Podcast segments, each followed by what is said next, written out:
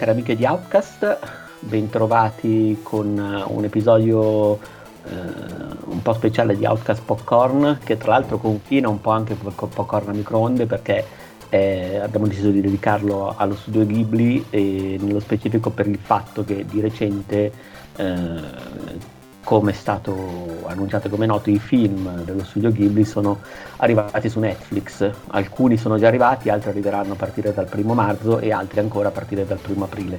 Nello specifico il primo di febbraio sono arrivati Laputa e il castello nel cielo Totoro Kiko consegna a domicilio Pioggia di ricordi Porco Rosso si sente il mare e i racconti di Terra Mare. Poi invece all'inizio di marzo quindi tra, tra poco Arriveranno Nausicaa, la principessa Mononoke, i miei vicini Yamada, la città incantata, la ricompensa del gatto, Ariete e la storia della principessa splendente, mentre eh, il catalogo si completerà diciamo ad aprile con Pompoco, I sospiri del mio cuore, Il castello errante di Hall, Pony sulla scogliera, La collina dei papaveri, Si alza il vento e Quando c'era Marni, che l'altro è anche uno degli ultimi che ho visto al cinema se non ricordo male.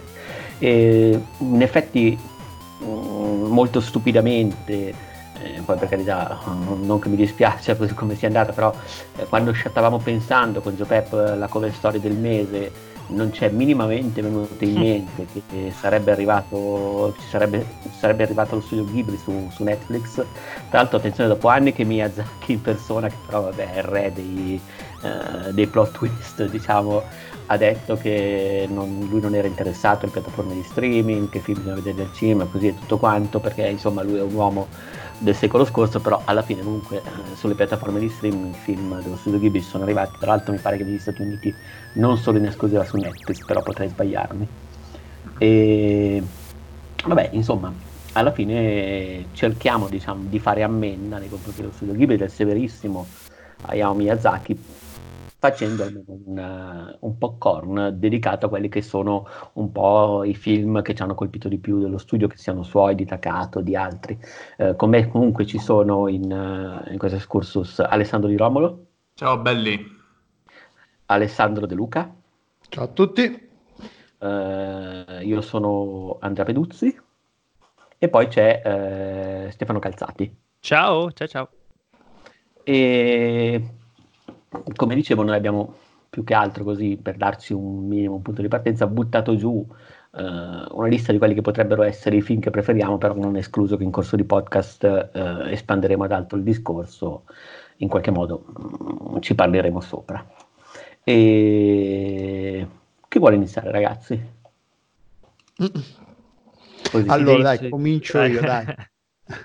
Prendo la palla al balzo. Io comunque, io del Ghibli la, la, ho un rapporto, ma è un po' come tutti gli italiani che, della mia generazione che siamo cresciuti a pane cartoni animati in tv senza sapere bene cosa avessimo davanti. Per noi erano semplicemente car- cartoni animati. Non so se vi è mai capitato di parlare con stranieri della nostra generazione, ti, diciamo, ti, diciamo quindi tra i 35 e 45 anni, 50 anni eh, adesso e, per, e tutti gli, appassionati di animazione giapponese della nostra età ci invidiano tutti perché noi abbiamo avuto praticamente tutta la produzione eh, giapponese in tv normalmente, come, come, un qualsiasi bambino giapponese, come mi è capitato di parlare poi con ragazzi giapponesi della mia età, e que- tutto quello che loro avevano, praticamente tutto quello che loro avevano in tv da bambini ce l'avevamo anche noi e tedeschi, inglesi, francesi meno perché anche loro avevano tanta roba.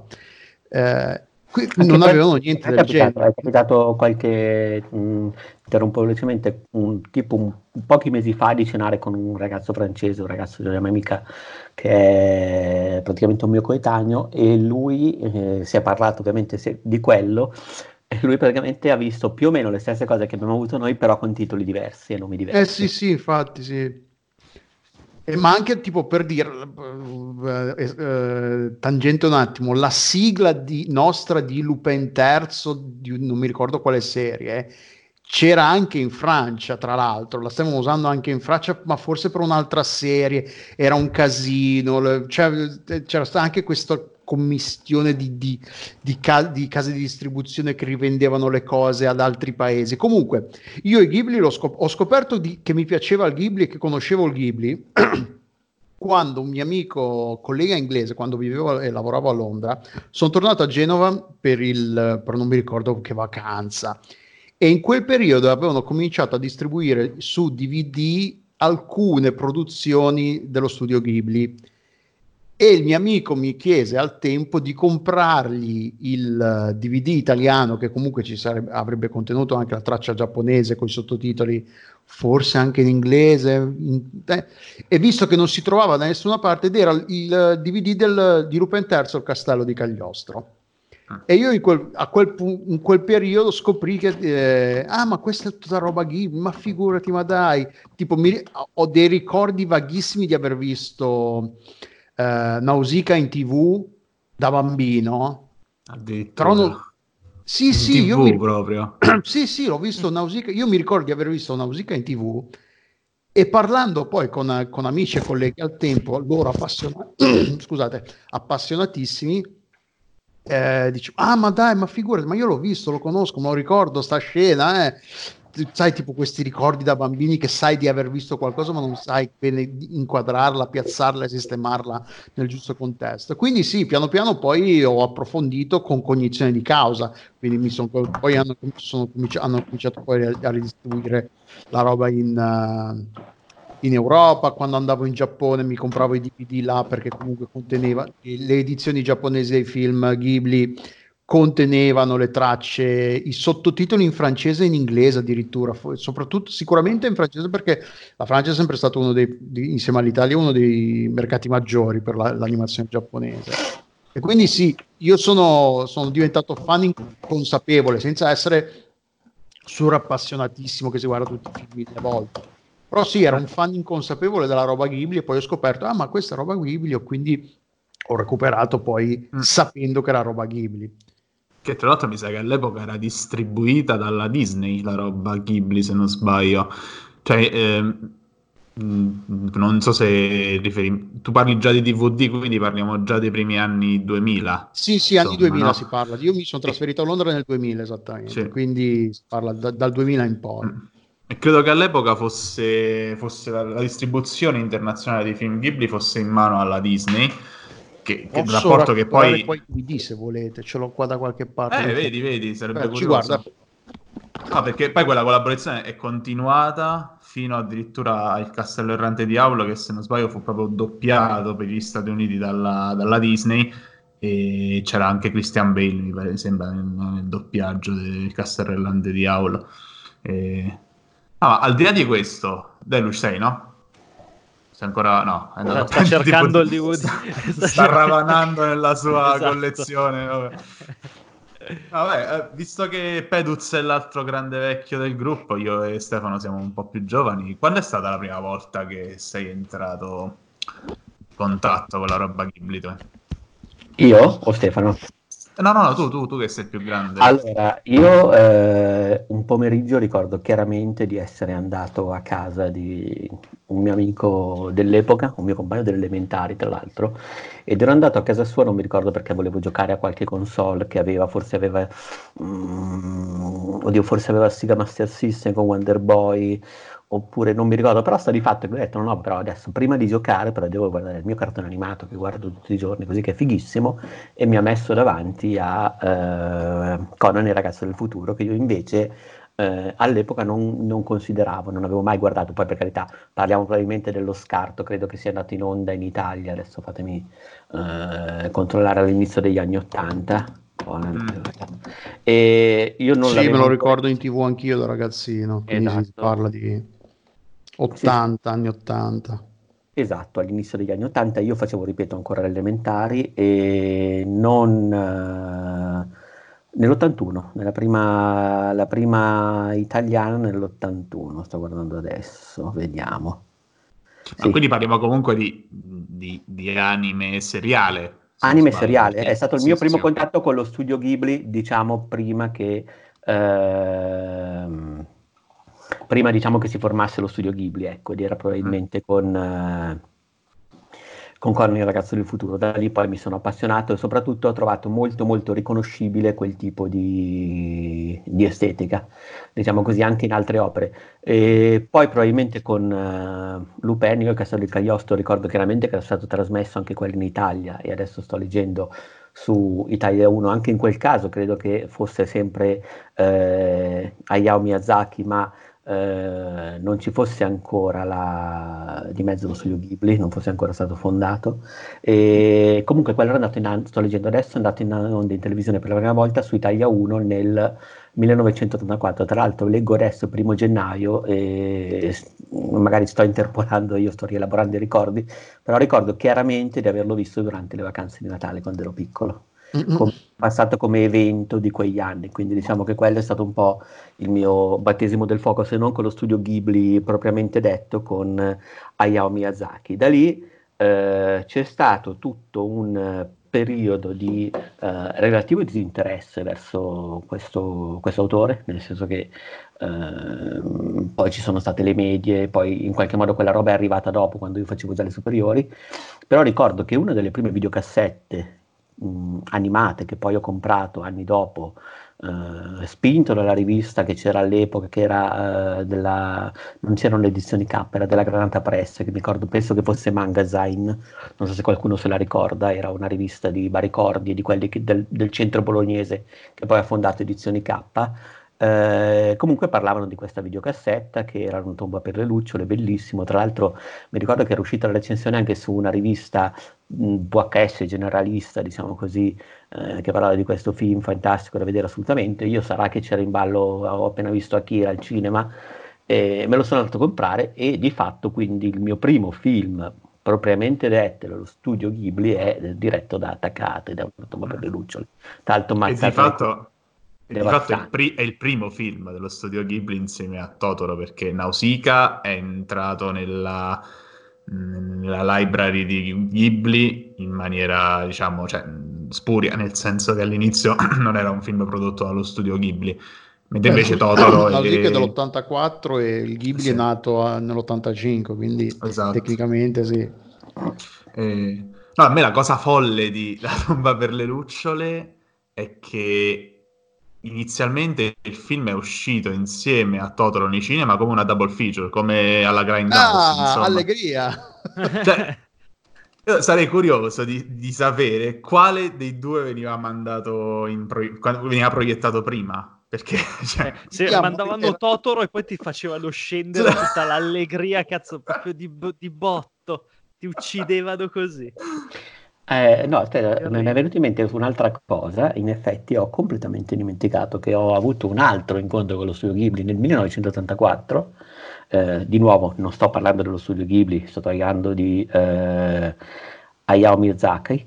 E, ed era con il fiuto di Sherlock Holmes, che era praticamente quella serie coprodotta dalla Rai e da Tokyo Movie Shinsa, sto leggendo adesso, una coproduzione, anche perché vabbè, eh, Miyazaki è sempre stato molto legato all'Italia, al di là che poi in Porco Rosso è abitato in parte anche a Milano e, e poi lui era molto amico dei, dei, fratelli Pagò perché ha anche lavorato con loro a un certo punto in, nello studio Pagò in Italia. E, sta di fatto che c'era questa serie che mi piaceva moltissimo, non so se ve la ricordate, era quella con Sherlock Holmes, eh, Sherlock e Watson sono in un mondo di animali antropomorfi e Sherlock è appunto un segugio. Io, io non l'ho vista, ma so che è su Ray Play. Cioè, è almeno su Ray Play. Sì, anche quella, è una di quelle, anche quella che da bambino vedi perché passa in tv anche, quando è uscita qui? Sono stata anche quella negli anni 80. 1984. Ecco, appunto, sì. È tutta roba che per noi era un cartone animato come un altro, era tutta roba che passava in tv eh, una dietro l'altra, bim bum bam, piuttosto che sulla Rai, piuttosto che...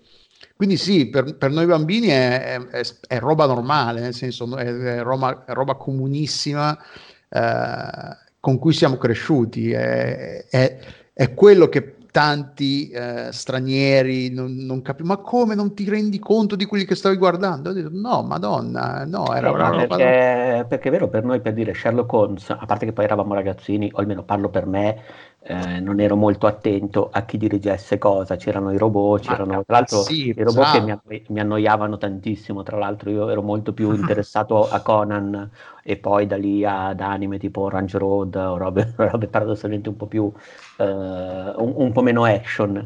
Uh, però mi ricordo che per esempio Conan dopo ho iniziato a diventare, mi è piaciuto tantissimo, ne sono diventato dipendente perché aveva tutta una serie di tematiche fantascientifiche, eh, non so come dire, anche apocalittiche che poi paradossalmente eh, sono state portate avanti eh, da, mm, da Nausicaa, però anche tantissimo da Laputa e da lì poi sono state ereditate da, da quella che era forse la prima opera di, di Deaki Anno con, uh, su sceneggiatura dello studio Ghibli, anzi di Miyazaki, che era uh, Nadia al mistero della pietra azzurra, e da lì poi vado diretto fino a Evangelion, per cui diciamo che la mia linea è sempre stata quella avventura, fantascienza e, e, cose di quel tipo, mentre invece sono sempre stato meno interessato alle opere più fiabesche, diciamo così, dello studio Ghibli. Però appunto sì, c'era anche quella, cioè in effetti in Italia ne eravamo, ne eravamo proprio circondati. Ma, ma per, non so se eh, per fare una piccola eh, deviazione, su, eh, esp- espandere un attimo questo discorso, non so se lo ricordate, Galaxy 1999 mi sembra che si intitolasse in italiano, sì, quello sì, del sì, treno. Quello era, era, una delle, delle classiche produzioni di animazioni giapponesi per adulti o comunque per un pubblico più maturo, non per bambini. E io me lo ricordo che lo passavano in Italia e quando lo guardavo ho detto ma che è sta roba, non si capisce niente ed era ovvio perché, che, cioè era normale che io non ci capissi niente, perché era, non era una roba pro, pensata e prodotta per, per, un pubblico della mia età, avrò avuto dieci anni, fai, quell'età lì. Quindi sì, nel, in Italia si importava qualsiasi cagata giapponese, qualsiasi roba giapponese animata e si buttava tutto in tv, uh, Devilman, io cioè, mi ricordo di essere stato anche abbastanza traumatizzato da alcune scene di Devilman passate in tv al tempo, eppure al, eh, il concetto che l'animazione potesse essere anche un, un, prodotto non per bambini in Italia era completamente alieno e sconosciuto, quindi finiva tutto in tv tra le 3 e le 6 del pomeriggio, tipo. Il... Ad esempio la, ro- la, roba Ghibli, visto che all'epoca eh, c'era una forte eh, sensibilità sulla censura, su queste cose, perché cioè, almeno questa è una cosa che io ho vissuto per, per interposta persona, nel senso che eh, le prime cose anime che ho visto in televisione a Dragon Ball, quindi parliamo di un'epoca proprio successiva a quella di cui state parlando. Eh, però c'era effettivamente la censura sugli anime. Oh madonna, genere, Orange no? Road lì è quasi magia Johnny, una, sì, una però, diciamo la, la, la, la, censura negli anime è stata sdoganata in particolare quando hanno iniziato a essere distribuiti dalle reti Finivest, per cui c'era Valeria Manera, Valeria Manera, adesso non ricordo il nome, che era quella più eh, radicale in questo senso perché cambiava i nomi, citava delle cose. La primissima generazione, quando venivano passati in RAI, in realtà in, avevano molti meno problemi di censura uh-huh. in generale e eh, i nomi venivano cambiati ma non tanto per scelte di italianizzarli ma perché venivano eh, riadattati quelli per il mercato francese o inglese o americano. Uh-huh. Per cui diciamo ci arrivavano di... mi ricordo che qui su Outcast era fatta una una chiacchierata durante una delle interviste del Tentacolo qualche tempo fa con uh, un super esperto diciamo, di animazione robot aveva un po' raccontato tutte queste cose uh, però poi diciamo che era stata la Finives nello specifico a fare i tagli con mm. Kiss Me così e tutto quanto mm, prima prima invece tutte le opere che passavano per la RAI uh, paradossalmente erano meno attente. Tra l'altro opere come Devilman, opere come Galaxy o Capitan Harlow, che per carità sono anche molto comuni eh, nell'infanzia dei ragazzini giapponesi. È vero che sono, hanno delle tematiche adulte e che adesso verrebbero classificate probabilmente come dei seinen, quindi dei... Uh-huh delle opere per adulti, anche non tanto per, necessariamente per la violenza, ma anche per, eh, per tematiche, sì, Galaxy 1999 per, non era violento, per, anzi. No, ma per i temi complessi, poi figurati Galaxy nello specifico è un'opera dove veramente è un'odissea fantascientifica dove ogni pianeta incarna, che loro attraversano, incarna una visione del mondo, una, una distopia o un'utopia con cui i personaggi vengono messi alla prova, per cui è una roba complessa, però mh, mm, mi capita di leggere molti manga anche di giapponesi ambientati, eh, non so, ad esempio mi vengono in mente 20th Century Boys, così, dove ci sono, si vedono ragazzini giapponesi che negli anni 70 leggono e vedo gli anime manga che guardavamo anche noi, quindi in generale mm. probabilmente anche lì, anche in Giappone, è passato un po' tutto per qualsiasi fascia di età, però è innegabile che erano opere mature, spesso tratte da romanzi complessi, ad esempio eh, Conan il ragazzo del futuro è tratto da un romanzo che si chiama di Alexander Key, che si chiama The, The Incredible Tie, che uh-huh. diciamo, è un, un'opera necessariamente per ragazzini o solo per ragazzi, ecco. Però, uh-huh. diciamo, come spesso succede un po' dappertutto nel mondo, i ragazzini Si incuriosiscono a quello che, che possono, non possono vedere lo guardano comunque. Certo. E poi col fatto che l'animazione, per, persino in Giappone, riesce probabilmente a sdoganare eh, un'estetica meno realistica e quindi viene sempre percepita più innocua anche da qui questi ragazzini li controlla. Poi vai a sapere, non voglio eh, addentrarmi troppo. Però diciamo che ah. ecco, mi, mi, mi capita di leggere manga dove uomini che sono stati ragazzini negli anni 70 giapponesi hanno queste reference che si sono fatti da bambini, tutto qua. Mm. Tu invece Stefano, quando sei entrato in contatto con il mondo Ghibli? Guarda, io devo dire che eh, sono entrato in contatto molto tardi, una decina di anni fa addirittura, mm-hmm. quando avevo 18 anni. E che ma è sei un classico... ragazzino, ma va! Io avevo 28 anni. È il classico 18 anni, è il classico momento di scoperta cinematografica. E, ehm, diciamo che com- come fanno molti mi sono andato a vedere un po' tutti i vari, vari Oscar dati un po' negli anni, anni, prima così per recuperare diciamo quelli che erano considerati film più, più importanti di vari generi e guardando tra i film d'animazione avevo notato mh, mm, eh, come si chiama Spirited Away uh-huh. eh, sì, in italiano sì. che è il primo e... che non se non sbaglio ha ricevuto una distribuzione Chissà, internazionale no. grossa e più o meno contemporanea all'uscita in Giappone se non ricordo beh secondo me Forse è il Mononoke il primissimo che ha ricevuto. Ah, è vero, Mononoke, la, sì, hai ragione, ragione. Che era proprio il colossal giapponese sì. che faceva presa anche sul pubblico internazionale.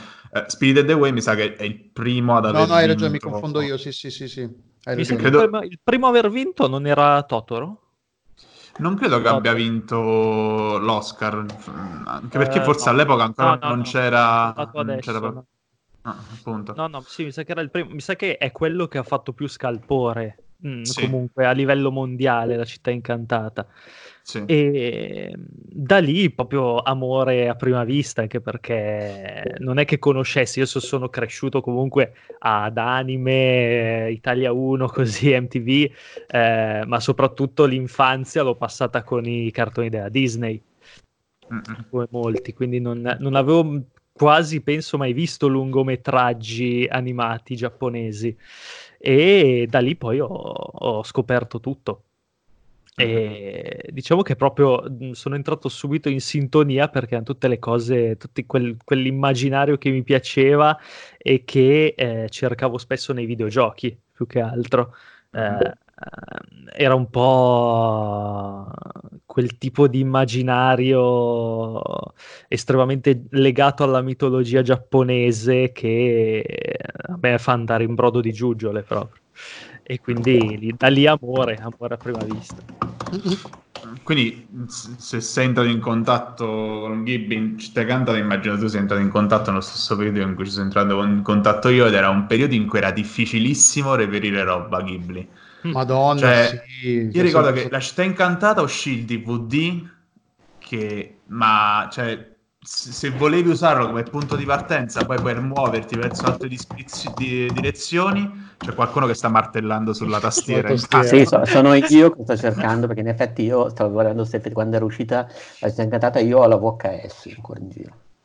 Eh sì, perché 2001, era 2001, quindi è ancora eh. periodo di transizione, no? Eh, sì, certo. Sì ma era un periodo in cui mi sembra che i diritti di distribuzione della Disney erano scaduti. Uh, la città incantata l'aveva distribuito Universal addirittura.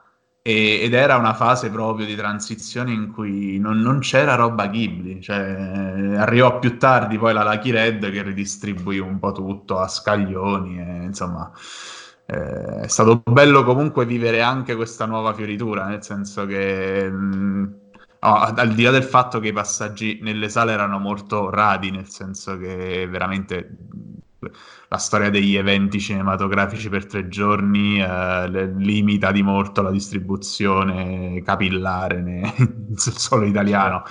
Eh, però insomma eh, la si viveva tutti come una festa e insomma, abbiamo avuto anche, visto il ritardo con le uscite giapponesi, anche abbiamo un po' prolungato la vita dello studio Ghibli perché di fatto mentre la, la chiusura c'è stata a valle di eh, quando c'era Marni, noi abbiamo avuto ancora un paio d'anni con roba Ghibli che usciva nei cinema e era anche un evento on video, insomma, è stato, è stato un bel periodo, diciamo. E... Sì, sì, sì, beh, di fatto per anni c'è stata la, la controparte Ghibli al cinema alle opere Disney o Pixar, cioè uscivano sì. ogni anno si trovava comunque qualcosa del genere. Sì, esatto. Ecco, eh, Delo, detto che tu che vivi, vivi tuttora in Giappone? Mm, no, no, oh. non no, non ho mai vissuto in Giappone, ci sono andato tanto spe- spesso e tanto Gia- per lavoro, ma non ci ho mai vissuto, grazie a Dio. non sarei sopravvissuto. Comunque, Vabbè, sì, sto, sto, vedendo che io tra, tra, i DVD ho il Castello di Cagliostro, Nausicaa e La Puta, ce l'ho in edizione giapponese prese là. Uh-huh. Che quindi hanno il. perché poi il Giappone ha la. Eh, non so se è ancora così la regione del Giappone è la stessa nostra per i DVD e i Blu-ray, quindi quello che prendevi là era leggibile anche qua senza avere, dover avere il, i DVD multiregione o quelle, tutte quelle menate lì. Eh, mentre alt- gli altri DVD che ho sono edizioni inglesi, perché in, in, invece in Inghilterra la distribuzione era abbastanza, non dico perfetta, eh, però si trovavano. Io Porco Rosso, Spirited Away, Mononoke e eh, Totoro in Blu-ray presi in Inghilterra normalmente. Quando, quando, c'era ancora play.com che vendeva la roba a prezzi stracciatissimi, il periodo d'oro. Ecco, ma tu che Comunque sei stato dicevo... in Giappone, no? Cioè, Come sì? Mh, mm, tu che sei stato in Giappone, sì. eh, per quello che ci sei stato, sei riuscito un po' a tastare il polso del pubblico giapponese, cioè nel senso, come è percepito lo studio Ghibli lì? È Beh, no, io mi ricordo che ero in Giappone, uno degli ultimi film che è uscito in Giappone al cinema della Ghibli. Ero in Giappone quando è uscito e mi ricordo che era un evento, cioè gente, era un po' come un Marvel, una roba del genere. La gente ne parlava un sacco, ci andava un sacco, un sacco di gente andava al cinema, eh, c'era pubblicità un po' ovunque in tv, i cartelloni, adesso non mi ricordo quale, si parla di 4-5 anni fa almeno. Si alza il vento forse? Possibile, possibilissimo.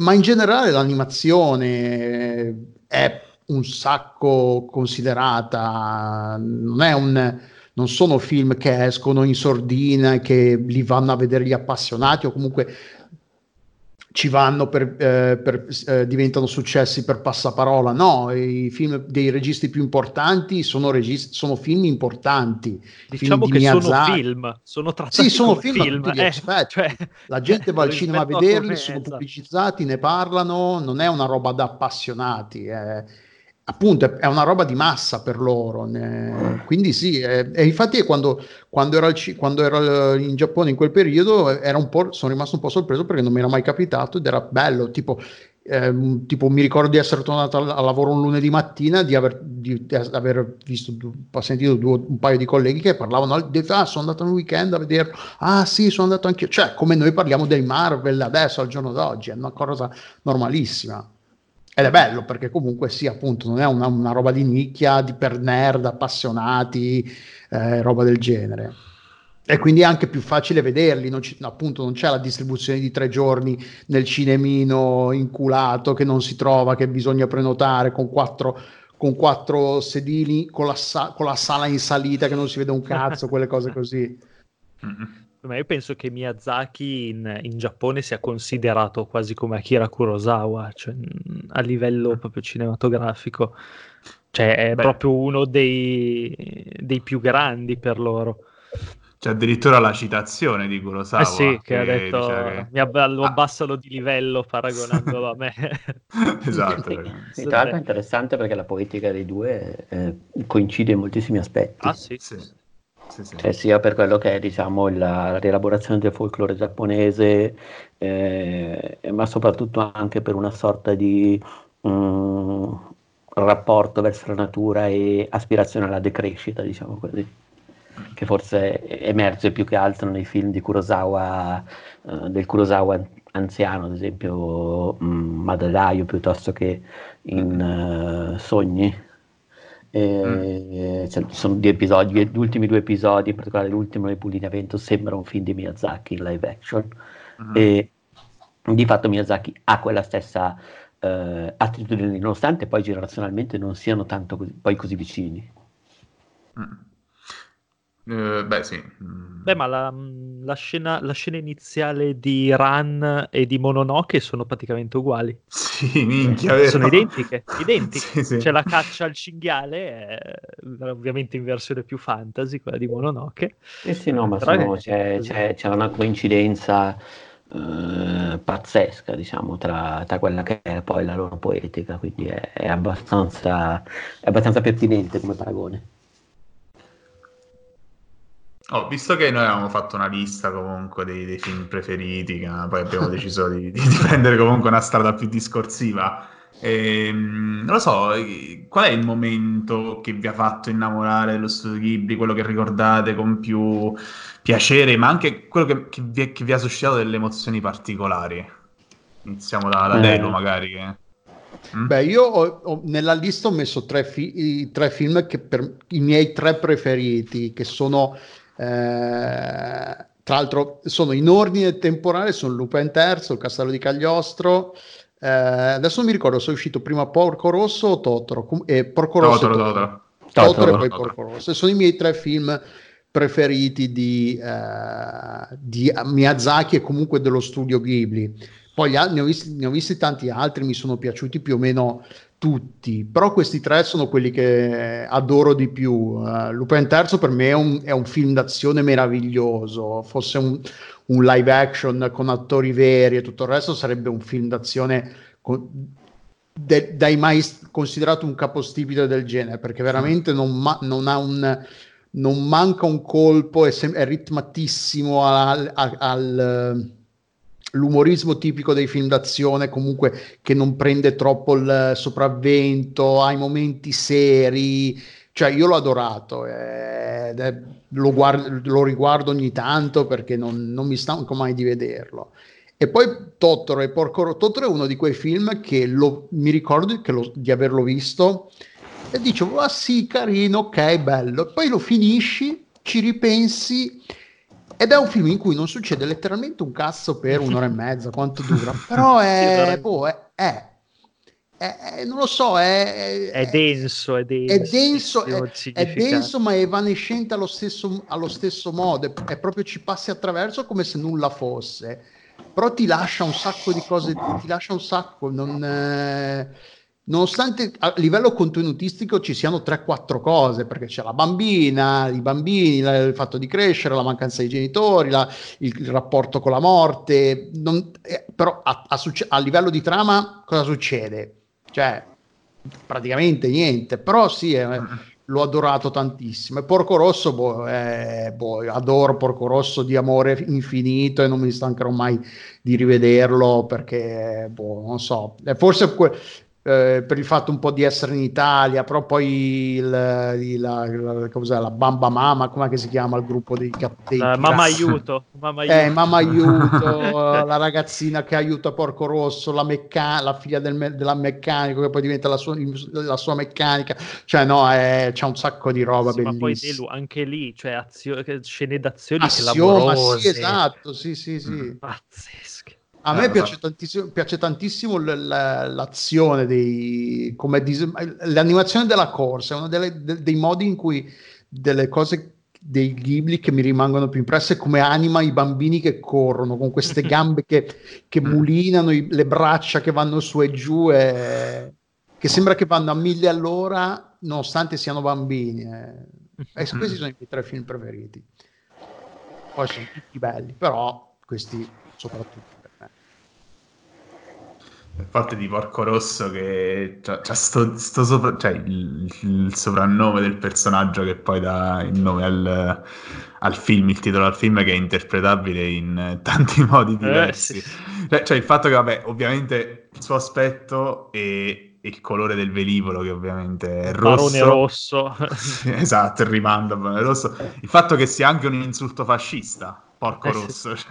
Sì. che lui sia an- dichiaratamente antifascista, antifascista. Sì. quindi sì. sì. ovvio che a tanti livelli eh, di lettura. Sì, beh, in ultimo il fatto che comunque lui, il, fatto di essere sopravvissuto, l'unico sopravvissuto della sua compagnia, lo, lo fa sentire in, in, in debito, no? il fatto comunque, per quanto Miyazaki sia antimilitarista, eh, ha, ha, sufficiente sensibilità per comprendere che cosa significa per un, per un militare essere l'unico sopravvissuto della sua compagnia, essere quello che non è morto con onore sul, sul campo di battaglia e quindi lui un po' si sente di fatto un, un maiale, un porco, ecco.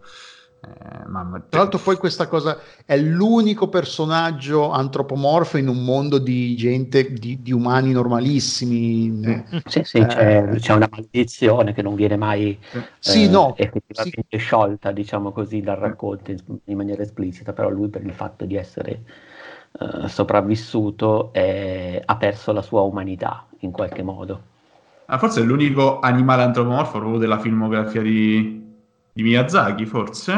Mm, mm, a parte non, eh, non, non, non, ho la, forse il, il castello errante di beh a parte quelli di Sherlock Holmes però lì si entra in, nella serie ed è una cosa diversa in cui sono tutti sì. no uh, però parlavo di film Sto film, parlando insomma. di film, non, non, non, ho completamente presenti adesso tutti i personaggi di La città incantata, piuttosto che il castello errante di Hall, quindi... Beh, però La città incantata C'è... è il fatto che sia ambientato per lo più su un piano esistenziale, eh, ma, proprio, ma proprio sì, su un piano esistenziale Quelli sono diverso, yokai, cioè. poi... Cioè... Sì. C'è Ponio che diventa bambina, però non è, antropo- non è un animale antropomorfo. No, no, no, è sempre più una creatura particolare. Mm-mm, sì. sì, sì, è l'unico. Io tra l'altro con Porco Rosso ho un, uh, un aneddoto abbastanza carino perché in pratica uh, ricorderete che c'è un momento del racconto uh, quando Porco Rosso, Marco Pagò, si Marco deve... Pagò si chiama il personaggio, sì, mi, ricordo. sì. mi ricordavo Marco ma non il cognome. Marco Pagò e a un certo punto deve andare a Milano a far riparare il suo aereo sì. eh, dalla piccolo SPA che credo sia in zona Navigli. A Sesto Marelli. Eh, e, e praticamente la, la, cosa carina è che mh, mm, anni fa quando lavoravo a un festival di, di letteratura come mh, mm, tipo portavo le sedie, facevo quelle robe lì ma parliamo veramente di un sacco di anni fa, qua a Como c'era stato un ospite che era Marco Pagò, che era il figlio dei due Pagò fondatori dell'animazione. Ed è quello che poi ha dato il nome al personaggio di Porco Rosso. Marco Pagò credo che sia nato negli anni 50, adesso sto guardando se ho sott'occhio il suo... niente, vediamo. Così, ma sì, eccolo, è del 57, del figlio di Nino Pagò e tra l'altro lui ha lavorato e conosciuto Miyazaki, e tra l'altro che questa persona che ormai quando mh, mm, ho avuto l'occasione appunto di eh, era venuto a Como per fare questo evento, aveva fatto un discorso sull'animazione così, dopodiché eh, io l'ho accompagnato a Milano in macchina perché facevo anche da autista e quindi mi sono fatto il viaggio in macchina con questa persona che mi raccontava le robe di Miyazaki e di fatto lui ha il nome di Porco Rosso cioè lui è il figlio di Nino Pagò e si chiama Marco Pagò come il porco rosso di Miyazaki. E eh, Miyazaki pare che abbia ispirato, questo però lo diceva lui in via informare, che l'officina, diciamo così, dove rifanno il motore era ispirata agli studi Pagò. cioè, ispirato un minimo, c'è comunque un minimo di omaggio. In ogni caso eh, si chiama Pagò di cognome proprio per la Pagò in Italia, mm. perché comunque avevano collaborato con Miyazaki. Pagò di che? Eh, sì, Pagò, vabbè. Porco Rosso di che anno è? Porco Rosso eh, 92. Sì. 92. È incredibile che ancora oggi sia diventato cioè incredibile nel senso eh, è pazzesco sì, di fatto è incredibile che sia diventato un simbolo del 25 aprile io vedo frequentissimamente nella mia bolla social il 25 aprile condividere l'immagine in cui lui è al cinema con eh, quel personaggio che era il, tipo una spia sì, sì, il suo ex commilitone. Ferrarin. Ferrarin, esatto. L'ex commilitone Ferrarin. e la famosa citazione meglio porco che fascista, insomma, sì, è sì. diventato un simbolo di, di, noi nerd, perché poi vabbè, io nella bolla social ho pre- prevalentemente nerd, però la vedo anche condivisa altrove su Twitter. Beh, ma poi Porco Rosso secondo me davvero va oltre, sì. va oltre anche gli amanti dell'animazione proprio per questa sua... Ca- e poi perché era Mm, talmente raro andare al cinema a vedere un cartone animato, diciamo così, anche per quelli che non seguono l'animazione, dove effettivamente si parla di fascismo, se ne parla in questi termini, per cui se hai un certo tipo di uh, attitudine è normale casarti.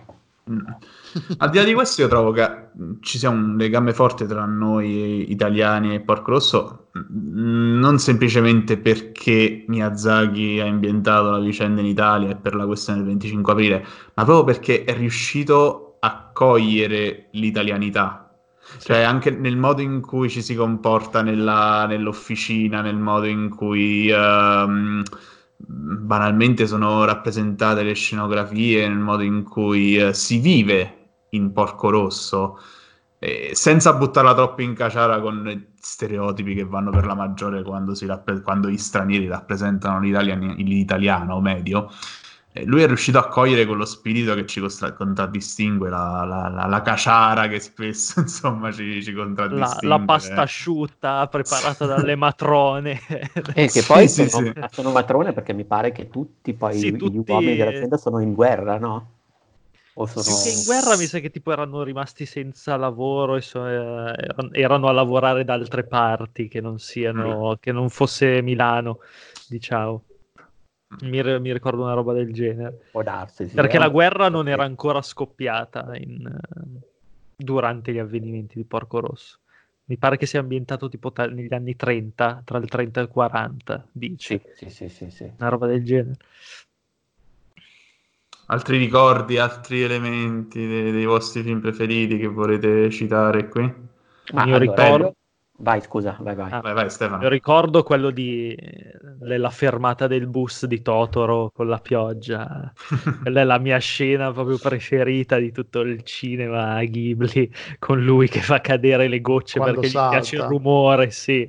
Quella è veramente bellissima. Che poi arriva il, il gatto bus la deriva totalmente surreale folle con lui che sale sul gatto e va via, bellissimo.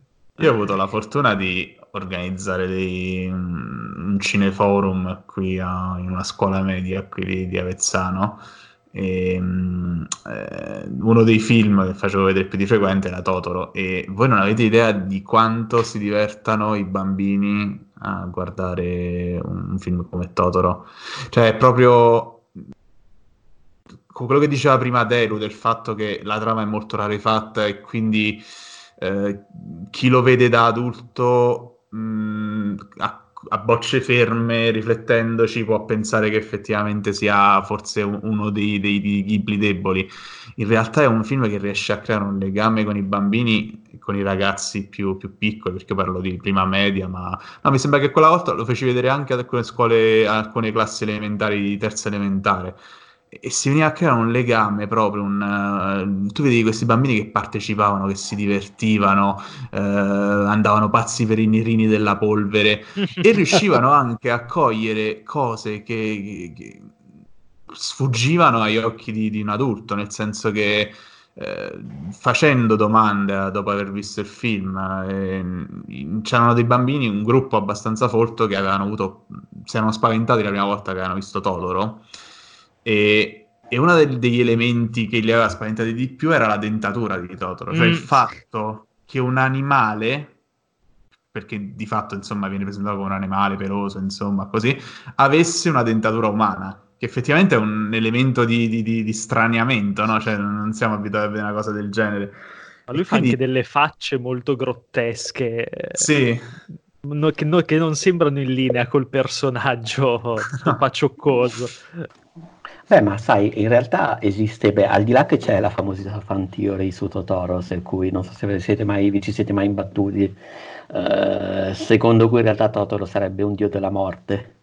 Eh, perché, se, perché, c'è chi sostiene, ovviamente questa cosa smentita dallo studio Ghibli, quindi veramente restiamo nella fantiera, però è affascinante, eh, sostiene che in realtà eh, Uh, la, la storia quando, dell'omicidio quando la ragazzina invoca Totaro praticamente ah. eh, sto leggendo eh, adesso da, da sì, un articolo sì. di logica apre il reame dei morti poi tre vanno all'ospedale e l'unica eh, che nota la sorella le sorelle le due ragazzine la madre in procinto di morire e poi alla fine le due ragazzine non proiettano le ombre sul terreno e pare che comunque la, eh, pare secondo diciamo i, gli eterologhi di questa teoria sarebbe un, un, film che cita il cosiddetto incidente di Sayama, che è un caso di omicidio di una ragazzina avvenuto nel, mm. negli anni 63, pro, nel 63 proprio in, eh, in quelli nei luoghi dove ha abitato Totoro. Poi chiaramente è ovvio che mh, mm, volendo cercare riferimenti ictoni, come si insegna al pendolo di Foucault, se li cerchi li trovi, quindi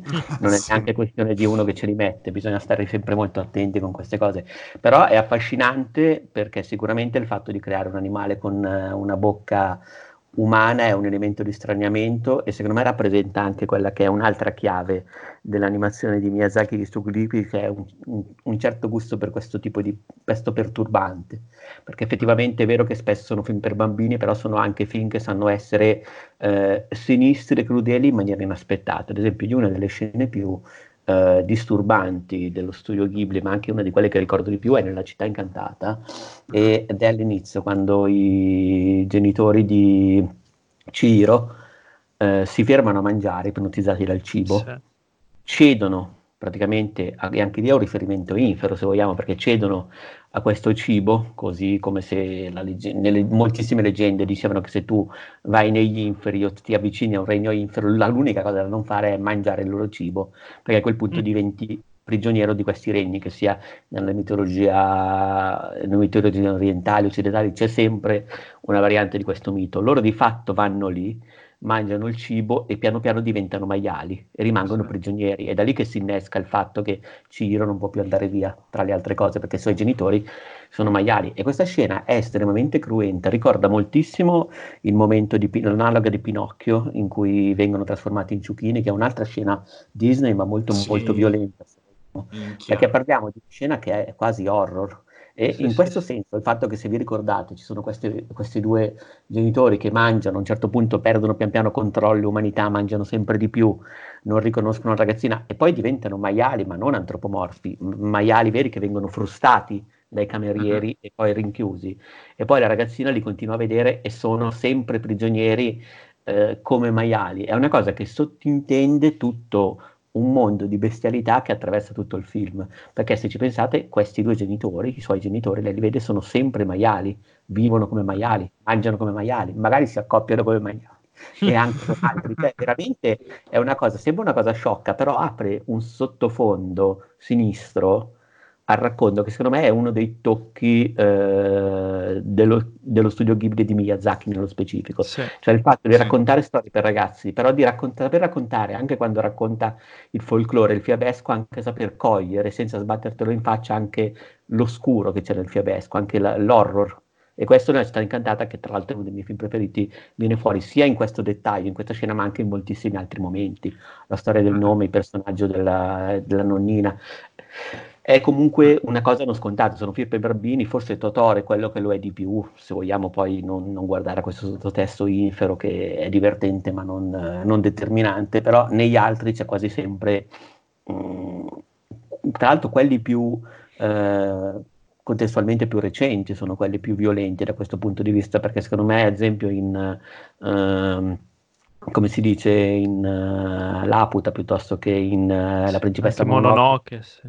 E lì però c'è un riferimento, cioè lì l'ascendenza più che folclorica e mitologica, quindi in qualche modo la violenza c'è ma è esplicita ed è rituale, tribale. Invece quando parla di fiabe, che viene fuori la parte più horror, e secondo me Miyazaki la coglie benissimo. Secondo me una delle cose più terrorizzanti è la rappresentazione del, del dio cervo in Mononoke, che sembra un angelo di Evangelion sì, sì, in, certe, in, certi momenti quando perde completamente il controllo del proprio corpo. Veramente un'immagine raccapricciante. Sì, beh, ma anche nel castello errante lo stesso mago Aul eh, ah, sì, perde, cioè a un certo punto... Quando si scioglie. Lottare, deve sempre lottare per mantenere la sua umanità in un contesto che lo farebbe sempre più bestiale. E di fatto questa dialettica tra eh, controllo e istinto, istinto come sia degenerazione bestiale, ma anche come eh, affiliazione verso un mondo della natura più, più, antico, è un tema pure molto molto interessante che viene portato avanti in maniera estremamente sofisticata, secondo me, da un sacco di film e che in un'altra forma viene anche portato avanti da Evangelion nella perdita del controllo, che magari senza la componente legata comunque alla, alla natura. E, no, ma io, io penso, dice...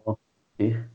Beh, ma io penso che hanno, perché tra l'altro è considerato da molti il, il discepolo e erede di Miyazaki, cioè, mm. mh, nell'animazione quando diranno che quando si riterrà Miyazaki avremo Anno, che tra l'altro loro sono molto amici, eh, l'idea che Anno di Evangelion ha iniziato a lavorare con lo studio Ghibli, eh, poi è andato per la sua strada, però è sempre rimasto in ottimi rapporti, ci sono queste interviste bellissime su YouTube degli anni 90 in cui ci sono eh, Anno e Miyazaki che chiacchierano e Miyazaki che lo insulta, perché comunque Miyazaki è un atteraccio.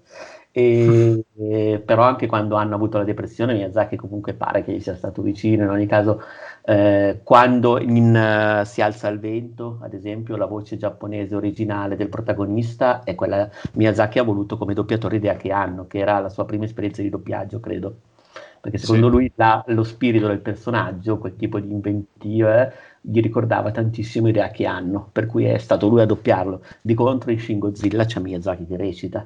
Ah. Cioè fa un cameo, per cui in realtà sì. tra loro c'è sempre stato un rapporto. E di fatto mm, è, c- è, celebre la frase, diciamo, eh, il monito che hanno in questa intervista dice eh, mh, io pensavo che tu avresti avuto il talento di raccontare bellissime storie, invece hai sprecato tutto quel talento, ma bellissime in senso di eh, fiabesche positive, mentre Anne invece è, mm, non so, il narratore del male per certi versi. Invece te, te sei fissato sull'ebraismo. invece te sei fissato sull'ebrei.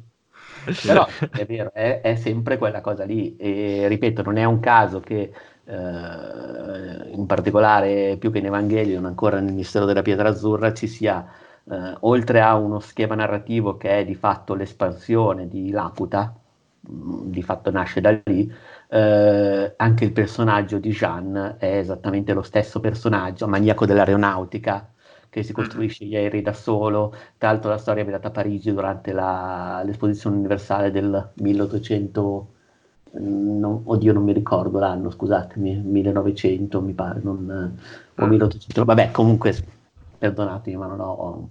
Comunque, durante le posizioni, quindi con i velivoli e tutto quanto, la maniera per gli aerei, per la meccanica, ed è lo stesso personaggio che poi compare anche graficamente molto, molto simile a quell'archetipo lì in uh, Chi consegna domicilio. Eh sì, vero. Sì, c'è questa io. fissa per gli aerei. Sì, sì in generale tantissimo.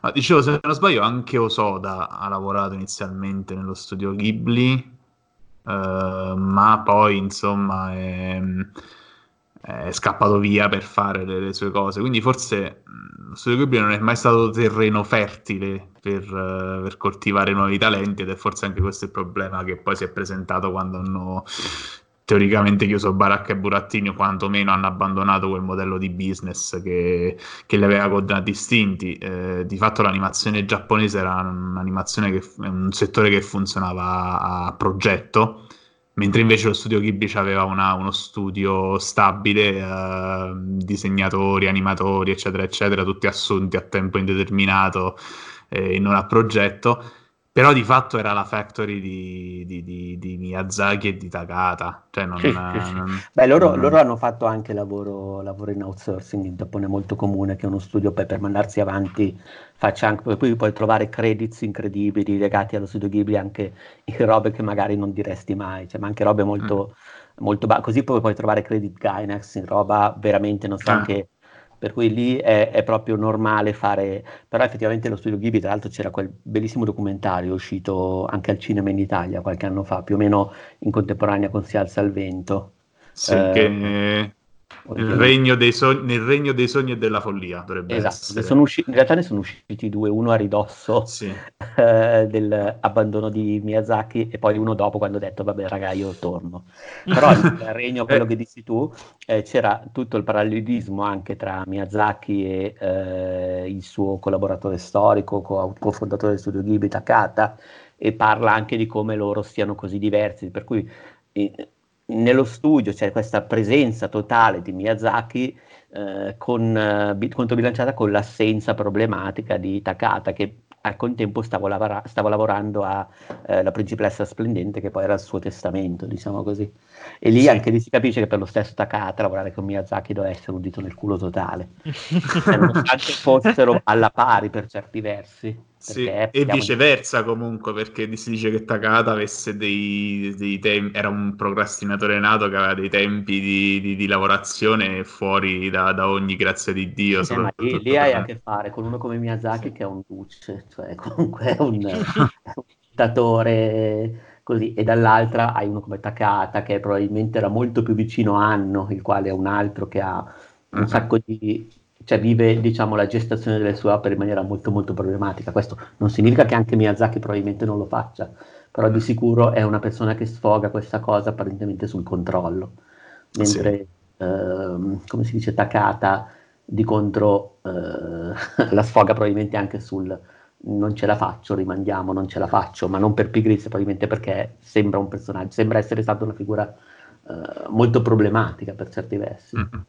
Beh, forse anche quella, il fatto di essere il, lo sperimentatore dello studio Ghibli forse ha anche pesato su questo, nel senso che se tu vai a vedere i film di, di Takata e quindi i miei vicini Yamada, ehm, la stessa principessa splendente, volendo anche una tomba per le lucciole che tende comunque, magari non è, spe, non è sperimentale nel tratto, quanto piuttosto nella, in, in tutto il resto, nella narrazione, nel fatto che comunque inizia e ti spara subito in faccia che chi sta parlando è un fantasma che, di un ragazzino che è morto di inedia per le strade di Kobe. Cioè non, Madonna, l'inedia, eh... me la ricordo, c'era proprio sul retro del DVD dell'epoca morto, io sì. non sapevo cosa fosse, me l'ero cercato su qualcosa. Cannarsi lo sapeva di sicuro. Eh, certo. Ma sai che all'epoca mi sa che Cannarsi ancora non era. No, no, no, è stato dopo quando c'è stata la petizione per Lucky Red che è stato coinvolto nel ridoppiaggio delle opere. All'epoca Cannarsi aveva fatto Evangelion. Mm. Addirittura. Oh, sì, sì, sì, era già iniziato come collaboratore per la, la roba di Evangelion. Mm. Poi mi pare che dopo c'era stato il eh, una petizione, mh, mm, una roba tipo 5 stelle all'interno di un forum particolare, ha mandato la Lucky Red, eh, aveva chiesto, desiderato che fosse Cannarsi a occuparsi Uh, dei doppiaggi perché a quanto pare i fan dicevano che prima, uh, il primo adattamento della città incantata non curato da Cannarsi e che però di fatto era anche il film che aveva fatto il botto non fosse rispettoso, non funzionasse bene, quindi dopo era passato a Cannarsi. Difatti è di recente uscito anche il riadattamento della città incantata di Cannarsi, mi pare l'anno scorso, due anni fa. Io quindi, quindi ho visto quello pre-Cannarsi, perché sì... Se sei andato al cinema a vederlo nel 2001 quando è uscito... Eh no, vidi, vidi con la l'edizione a un video del 2001, insomma, quindi era No, quello... no, è, è, pre, è pre, sicuramente. Sì. Dopodiché Poi... però Cannarsi ha riadattato tutte le opere che sono uscite negli anni al cinema piano piano. Ecco, ho paura di rivedere Resto Incantato allora perché... Ah, che poi ne ho un ricordo di un film, vabbè, ricordo nel senso che l'ho visto spesso negli anni, quindi il ricordo è anche abbastanza fresco, di un film che sa benissimo parlare per immagini, quindi c'è alla fine questo grosso problema di adattamento che ovviamente essendo anche ignorante in materia non l'ho mai percepito. Eh, però l'ho sempre trovato un film molto viscerale, e un film che riusciva a suscitare più o meno le stesse emozioni che poi ho ritrovato in molti film di Miyazaki, soprattutto in Nausicaa, la capacità di farmi sentire a tratti molto solo e di farmi sen- mettermi addosso una malinconia per luoghi che non ho mai visto. Ovviamente in collaborazione con la colonna sonora di, di Isaishi che in tal senso eh, suggerisce un po' le emozioni da provare in quei frangenti, però questi landscape, queste panoramiche sui paesaggi uh, vuoti, la, la, scena quella di, di, di La città incantata della, del viaggio in treno, che Madonna. è sì, roba sì, sì. devastante da questo eh, punto quello, di vista. A me lo fanno tutti i film di Miyazaki, questa nostalgia di luoghi che non ho mai visitato. Sì, ma anche la parte iniziale di Nausicaa, in cui lei sì. eh, si fa questo giro di ricognizione in questo luogo devastato. Se, se io ho ricordi un po' rotti, ma c'erano anche lì delle creature simil um, eh, Angeli di Evangelion, no? Una roba del genere. Sì. che poi immagino siano stati ripresi anche dal videogioco uscito qualche anno fa. Uh, oddio, il nome qual era? Uh, Hyper Light Drifter, una cosa del genere, non so se ce l'avete ah, presente. Sì, sì, sì, sì, sì, sì. Che aveva delle ambientazioni molto vicine a, a Nausicaa e di riflesso anche a alcune cose di Evangelion. Quindi eh, veramente è più un legame viscerale che letterale, anche perché poi molti dei film che sono arrivati di, dello studio Ghibli sono arrivati a valle dell'adattamento di Cannarsi e effettivamente vedevi che c'erano delle cose che non funzionavano nei, nei dialoghi, cose che in italiano non avevano significato, soprattutto in Totoro ricordo che c'erano dei momenti che veramente... Eh, c'è un momento in cui Uh, Sasuke sta cercando la sorellina che sta cercando Mei, la sorellina, sì. che in una parte finale del film in cui incrocia due ragazzi in, uh, in sidecar, una cosa del genere, non so se ricordo male, comunque su un mezzo simil moto. E, e c'è un dialogo surreale in cui veramente non significa letteralmente nulla in italiano. Però comunque, al di là di questo, sono comunque film godibili, quindi insomma è i film di Miyazaki, ma anche quelli di Takata, riescono a sopperire a queste, a, insomma, a queste mancanze del, dell'adattamento italiano. Mi dicono che c'è, non so se pioggia di ricordi o si sente il mare, che, che da questo punto di vista è veramente un disastro, cioè una roba che sì, l'adattamento... Io, io ho visto si sente il mare, era agghiacciante. E invece non si sente, si sente la merda. Si sente cannarsi, non si sente. Io grazie al cielo non ho mai visto un, un Ghibli italiano, quindi... Ma tu li vedi direttamente in giapponese? No, li guardo con i sottotitoli in inglese, generalmente con il doppiaggio originale giapponese e con i sottotitoli in inglese, perché comunque, a parte che non ho, non ho DVD italiani della roba Ghibli, ho tutta roba comprata all'estero per un motivo o per l'altro. E, però poi sì, questa cosa di, di cannarsi che, de, che, di, che, li rovina, eh, ho detto io non voglio averci nulla a che fare. Preferisco rimanere nel dubbio di non sapere se sono veramente brutti come la gente dice.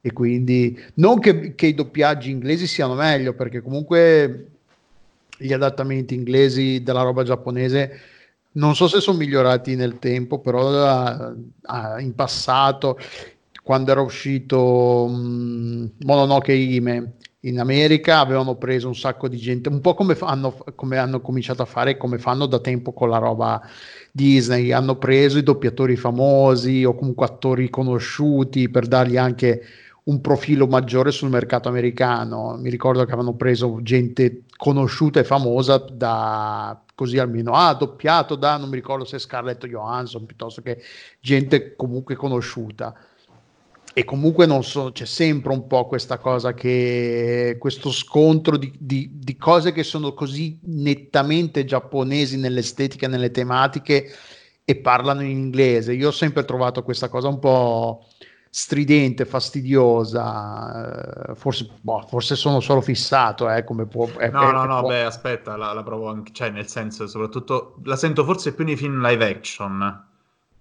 nei... Sì, è possibilissimo. Sì, sì. Lì Io... proprio si sente lo stacco e vedi che sono due lingue completamente differenti che tentano di dialogare, ma tu vedi una cosa dice la traccia audio e un'altra dice il labiale ed è completamente straniante.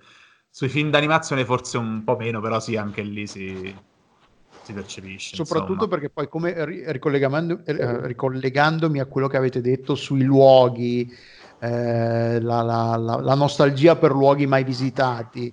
Il, l'animazione giapponese ce l'ha un po' tanto questa cosa di raccontare attraverso immagini, eh, panorami, scorci di, di, di, luoghi, di posti, un po' eh, quello dei due bambini, quello famoso recentemente, Your Name Your Name. Ah, sì. sì. Anche quello, cioè tutta questa la parte, a parte legato al microluogo della scala, al simbolismo della scala e tutto il resto, ma poi tutta la parte del villaggio, eh, il, il, lago, e sì. ti sembra il viaggio, poi c'è sempre questa cosa del viaggio in treno che, ci, che è una cosa che, che ha di, di, di no, i, i, personaggi non ci si teletrasportano da un luogo all'altro, ti fanno vedere come ci arrivano. Il viaggio in bicicletta, il viaggio in treno, il viaggio in macchina, c'è sempre questa cosa. E sono temi che ricorrono un po' nell'animazione giapponese, che questa cosa qua del...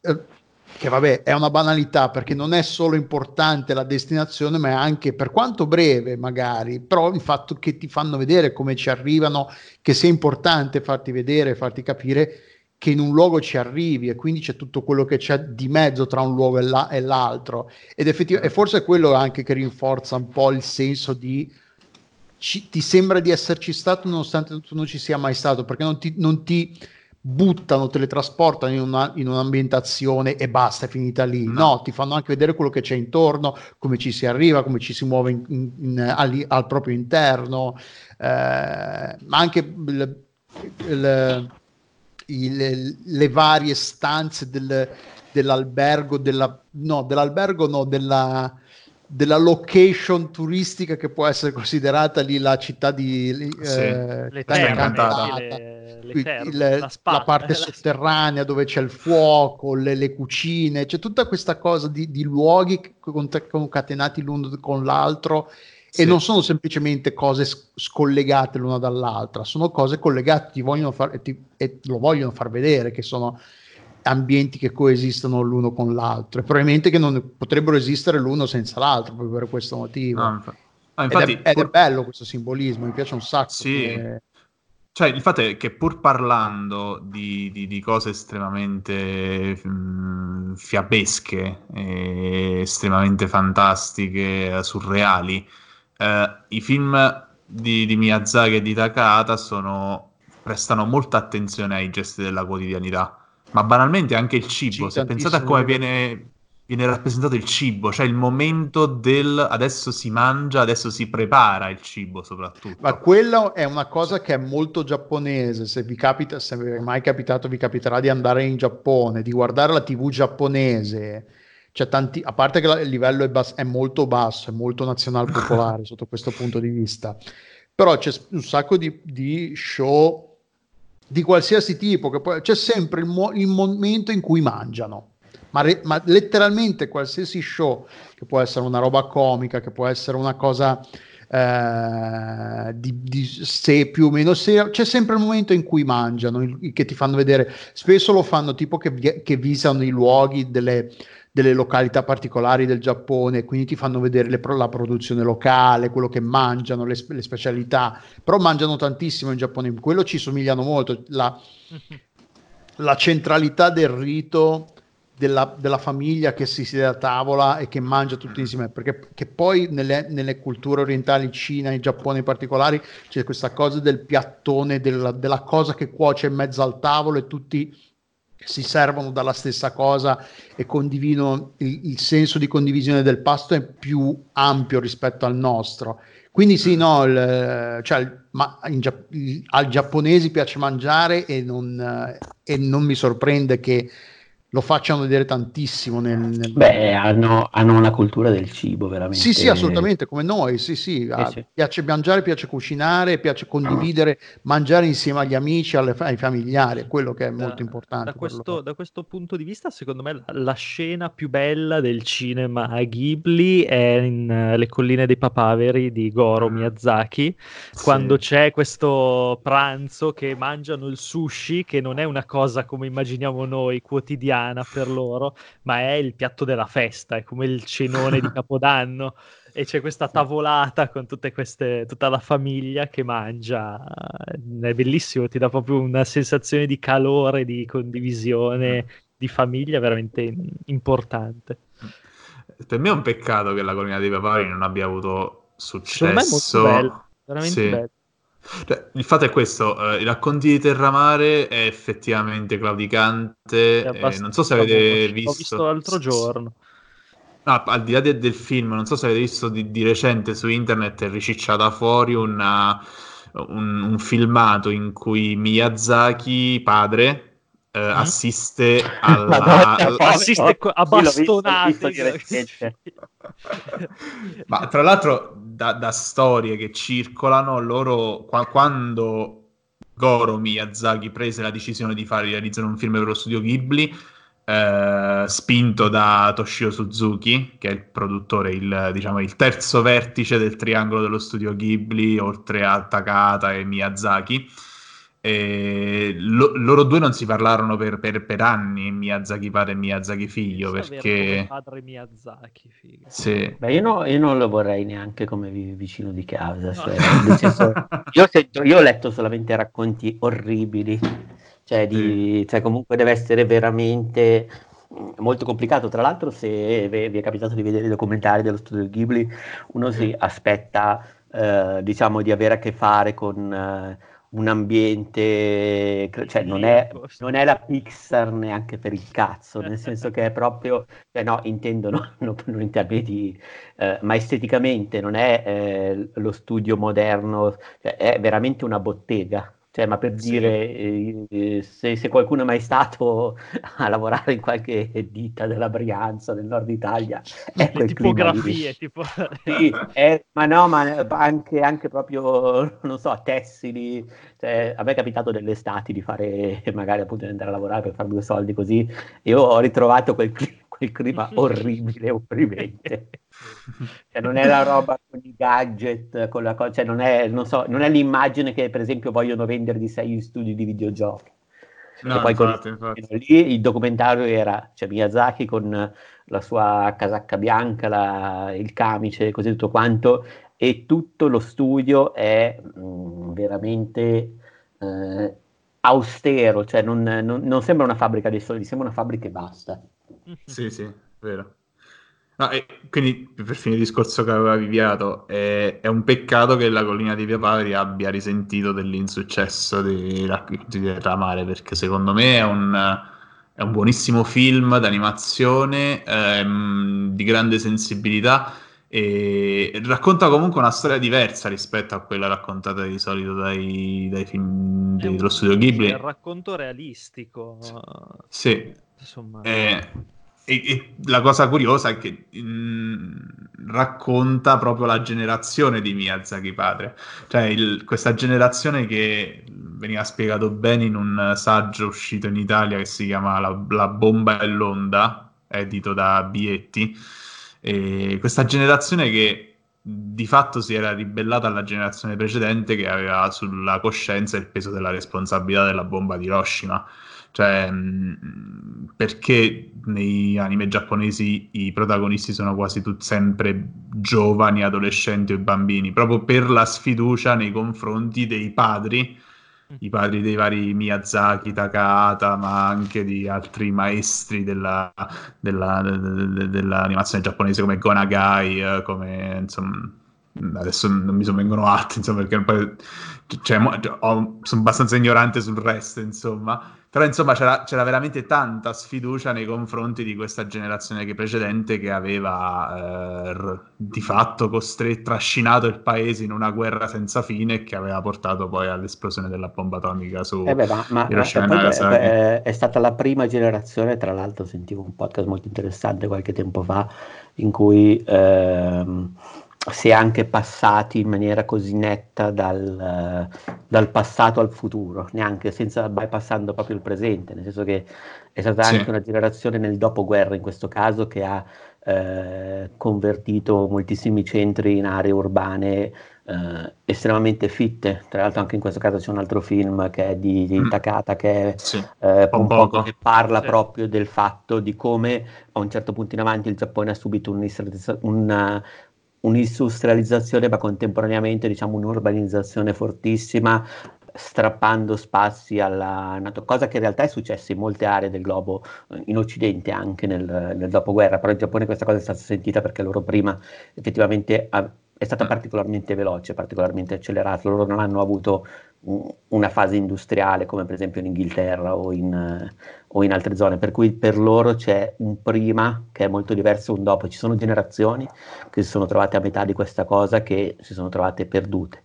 E poi c'è anche un'altra cosa riguardo alla sfiducia, cioè il fatto che eh, alla fine degli anni Ottanta in Giappone c'è stata la, la, la grossa, una grossa crisi mm-hmm. economica e una crisi che ha messo completamente in discussione, ma manco fosse il 68 giapponese che pure c'è stato, però una crisi che ha proprio messo in discussione quelli che erano i ruoli e soprattutto un certo tipo di credo del Giappone del facciamo tutti assieme del nostro meglio. Perché? Perché si erano scoperte anche delle corruzioni governative molto forti, bolle speculative, gente che si fidava, tra virgolette, dei pochi, propri leader.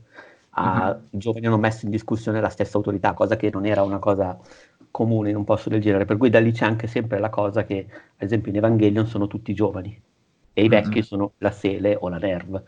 Mm-hmm. Uh, e sono due o tre generazioni che il Giappone si confronta con questo tipo di problemi, scalando dalla bomba atomica fino a...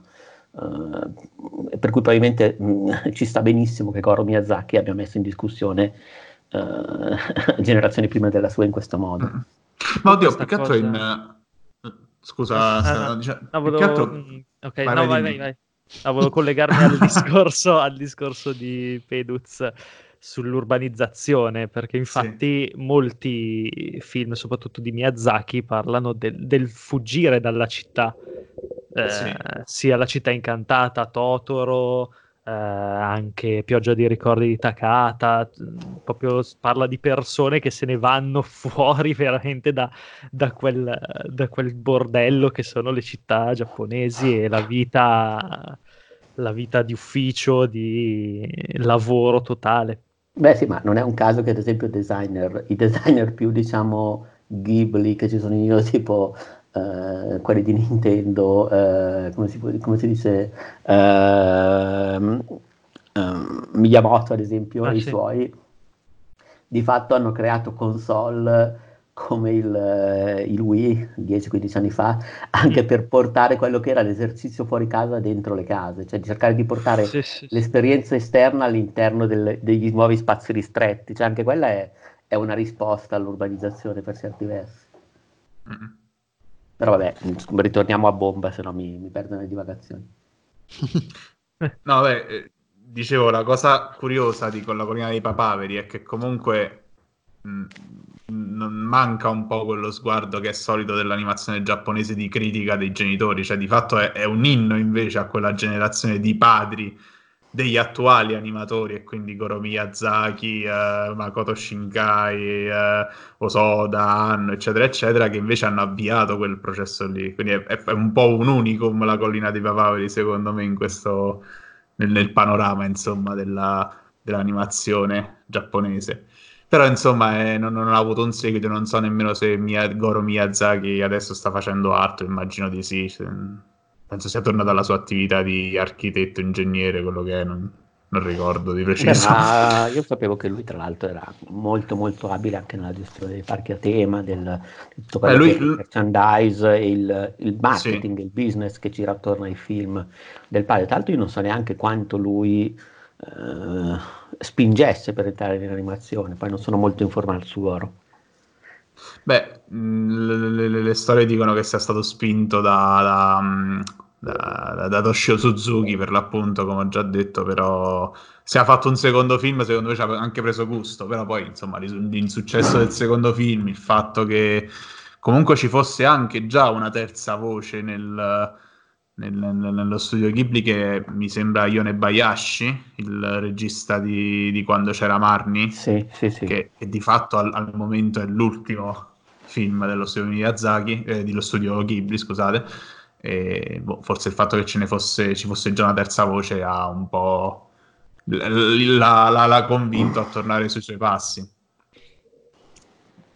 Quando c'era Marni l'avete visto voi? Sì, sì, io l'ho visto al no, cinema, no, io no. è uscito tre anni fa, credo.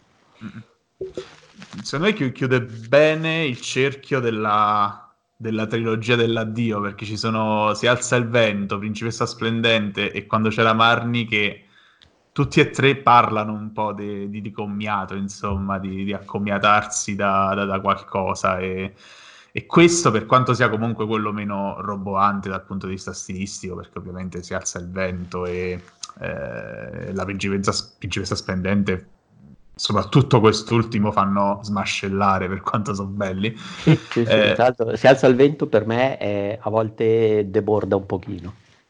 Deborda in che senso? Dici? Nel senso che non, eh, in alcune soluzioni, in alcune scelte, in alcune... Eh, lo ricordo come un film che eh, come dire, non mantiene lo stesso tipo di equilibrio dall'inizio alla fine cosa che invece di solito in altre opere di Miyazaki, pur non essendo eh, strutturate in maniera convenzionale, nel senso che ad esempio mm-hmm. anche la città incantata ha una, uh, una, progressione di racconto per atti che non è comune da leggere in un'opera di questo tipo, sì. non, non, è sempre tesi, antitesi, sintesi o comunque diciamo quel tipo di canovacci lì, per cui sono abituato a quel tipo di cose, però secondo me si alza il vento... Ehm, non so come dire, non, non, riesce a stare tutto nella scatola che vorrebbe, nel quale, nella quale po- non riesco a spiegarmi meglio di così. Uh, se non no, che, no, no, eh, cioè, non, cioè... n- non sono riusciti a farcelo stare completamente come volevano loro, oppure io non riesco a vederci la forma che ha. Ah, anche secondo me è forse una delle opere più, come dire, disordinate sì. di Miyazaki, ecco, più irrequiete. Ecco. No, questo anche... rispetto alla principessa splendente che invece è estremamente eh, pulito in questo senso. Sì. E... No, però anche quando c'era Marni a me è piaciuto molto. Poi vabbè, mh, quando si parla di nonni in questa maniera io mi sciolgo sempre. ecco, e e qui c'è, c'è veramente c'è, c'è, c'è, tanto di, anche dei due maestri di, di Onebayashi c'è, veramente tanto sentimento tanto torna ancora il, il sentimento di, di, malinconia per luoghi che non si è visitato c'è, questa sì. casa di, sa- sauda, di saudade mia. Ah, saudade esatto eh, niente non so se volete aggiungere qualcos'altro se non so, qualcosa che abbiamo dimenticato per strada e che tenete particolarmente a mm. portare dentro il podcast? Se dobbiamo parlare di tutto, dura 5 ore questo podcast. esatto, sì, perché continu- tra l'altro stavo perché vedendo... poi continuano a venire fuori cose. Cioè... Sì, sì, sì. È un bel po' che non esce niente, perché se, quando c'era Marnie del 2014, ridendo e scherzando, sono 6 anni che non fanno uscire un film. Beh, eh, di fatto loro avevano annunciato la, la chiusura tra virgolette dello studio nel senso poi là c'è stato anche un misunderstanding da, sul, sul, significato della, de, de, de, delle parole del comunicato non, insomma c'è stato un po' un casino. In realtà non è che avevano chiuso smettevano di, di, di abbandonavano insomma quel modello di business con uh, dipendenti fissi che evidentemente era insostenibile insomma. Cioè erano uscite del, dei numeri allucinanti del tipo che vediamo un po' se li ritrovo ma per, per per quantomeno pareggiare gli investimenti eh, non dovevano incassare qualcosa come almeno 100 milioni di dollari in patria i film della, eh, dello studio eh, Ghibli. C'è una cosa mostruosa. Adesso, allora, eh, la, ad esempio, la principessa splendente si è rivelata un fiasco nonostante abbia incassato 50 milioni di dollari. Cioè, non una roba veramente... Sì, quando hai un problema di costi così alto forse è, è, da rivedere un po' il business plan decisamente, perché sì. se... che è un po' come quando succede quando i videogiochi, visto che parlando di, di, di produzioni giapponesi, quando le produzioni di videogiochi ah, ha venduto 5 milioni di copie, ma comunque è stato un, è considerato dalla, dalla dal produttore un, un, insuccesso perché si aspettavano. Eh, poi vai a vedere perché è stato tipo in sviluppo per dieci anni, ci hanno speso miliardi e miliardi di dollari, quindi non sarebbero mai entra- rientrati nelle spese. Quindi sì. Eh. Tra l'altro io stavo riguardando adesso un po' mi, la produzione recente di, dello, del Ghibli a me manca un po' perché poi per motivi, penso di aver l'ultimo di aver che, che, abbia veramente visto poi è Arietti. Uh, No, secondo, me, secondo, me, quando c'era Marnie vale la pena recuperarlo perché è un film. No, no, ma lì eh, ne approfitterò, tipo, visto che c'è Tales of Earthsea che è Terramare, che quello non l'ho visto, quindi lo rivedrò. Mentre tutti quelli che ci sono al momento, che sono usciti al momento, li ho visti. Beh, adesso Tra l'altro c'è anche Kiki, Kiki Delivery Scusa. Service che per me è, a me è piaciuto tanto. Sì, be- a me poi piacciono questi la, la, la, il filone fiabesco di, di, Ghibli a me è sempre piaciuto un sacco, piace sempre la loro poetica, questa cosa un po' di raccontare cose semplici, di raccontare magari cose anche un po' complicate, eh, tipo Kiki Delivery Service, c'è anche un po' questa cosa del voler soddisfare tutti, che è molto giapponese, questa, questa cosa, se non, non sono abbastanza, sto facendo abbastanza, che quindi ti ammazzi di lavoro, sì. chi, non arriva a quel punto, però è poi abbastanza è una metafora abbastanza chiara del, del modo di lavorare. Di, del Kiki modo che di fa, fa, il rider poi, oltretutto. Sì, è, poi sì, è, una, è, è precursore della, della, gig economy. Eh. Ma è anche, attenzione, è anche precursore di Death Stranding, quindi. Sì, esatto. sì, esatto, sì. Ma poi in Kiki quanto è bella la, la città che mischia Parigi, Londra, mischia Belgio, tutte, tutte quelle eh, architetture europee, le mette tutte insieme e viene fuori una roba ha, ha, proprio delle references specifiche. Sul mare, sul mare con dietro le montagne. Che potrebbe essere Genova allora, sul mare sì, con le montagne dietro. Sì, no, ma, ma guarda che, che fa, fa tantissimo anche Genova, eh. Fa tantissimo sì, sì, Genova. È veramente incredibile. Ma io adesso leggevo, per esempio, che vabbè, Miyazaki durante, nel suo documentario, l'ultimo che è uscito, Never Ending Man, possibile? Sì. Eh, si era visto, si parlava, il suo prossimo film dovrebbe essere How Do You Live, e che dovrebbe uscire, doveva uscire originariamente nel 2020, però in realtà mh, mm, non, non, è sicuro perché pare nel, l'anno scorso, diciamo qualche mese fa, eh, mi, nonostante diciamo, la produzione sia estremamente soddisfatta del risultato, pare che sia pronto tipo al 15%. Mm. Per cui non, non so quando. Wikipedia lo dà per il 2021, quindi quest'anno, eh, per...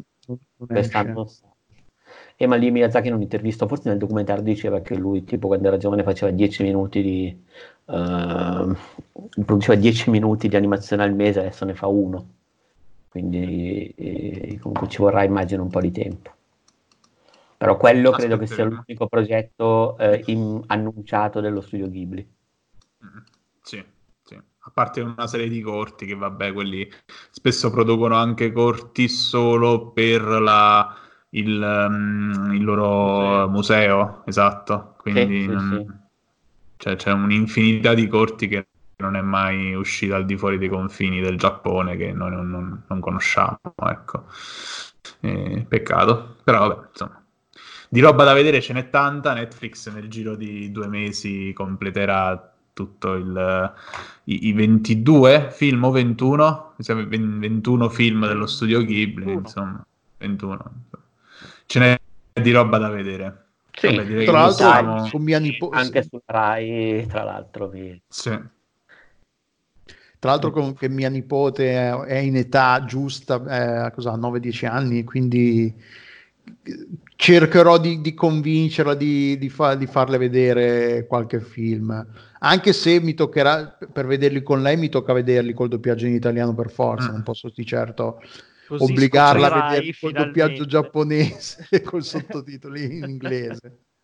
Però eh, sì. Tra l'altro, eh, riguardo proprio alle influenze, eh, ultimamente stanno, mi è capitato di eh, vedere tutta una serie di animazioni, serie di animazione nuove, se le fanno, in Italia si trovano su Crunchyroll eh, uh-huh. una, eh, in una di queste, praticamente da un po' di anni a questa parte, in particolare dopo che è uscito il manga Bakuman, tra l'altro hanno fatto anche il film in live action, il Giappone inizia a eh, riflettere sulla propria industria dell'animazione e del manga attraverso opere manga.